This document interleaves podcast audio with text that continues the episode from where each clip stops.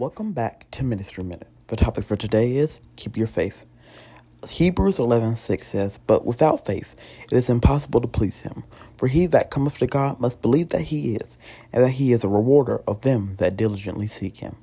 And Matthew 21:22 says, "And all things whatsoever ye shall ask in prayer, believing ye shall receive." Friend, we got to have our faith.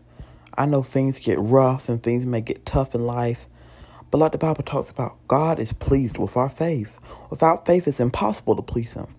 So when we just have faith and trust to know that He is able to do it, why wouldn't He do it? If we pray and believe God and have faith that that our prayer can and will be answered, God will do it for you.